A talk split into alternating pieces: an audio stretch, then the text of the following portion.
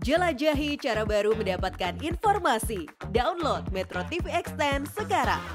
Selamat pagi pemirsa, Anda menyaksikan Headline News pukul 5 waktu Indonesia Barat. Saya Eva Wondo.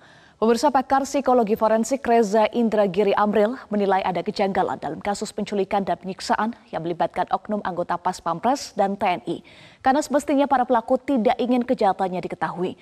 Reza menduga ada kemungkinan para pelaku terpengaruh narkoba atau minuman keras. Lazimnya ketika seorang pelaku kejahatan melancarkan aksi, ada dua misi yang harus mereka jalankan.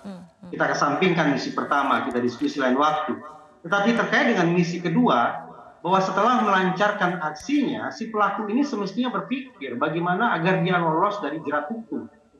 Sementara pada video yang tersebar di masyarakat, saya justru menangkap kejanggalan di situ. Bagaimana mungkin seorang pelaku kejahatan nekat-nekatnya untuk merekam perbuatannya, lalu kemudian berbuat ceroboh atau mungkin sengaja menyebarkan yang sedemikian rupa, sehingga terhidang barang bukti yang gampang untuk didapat oleh otoritas penegakan hukum. Kejanggalan perilaku itu yang memunculkan dugaan apakah para pelaku ini kehilangan kendali kah sehingga mereka berbuat sedemikian nekat. Kalau kita duga mereka bodoh tidak mungkin karena atau disebut sebagai anggota pas pampres Nah, kemungkinan adakah kemungkinan di bawah pengaruh narkoba atau miras atau sejenisnya, atau memang merupakan bagian dari sebuah kejahatan yang terorganisasi?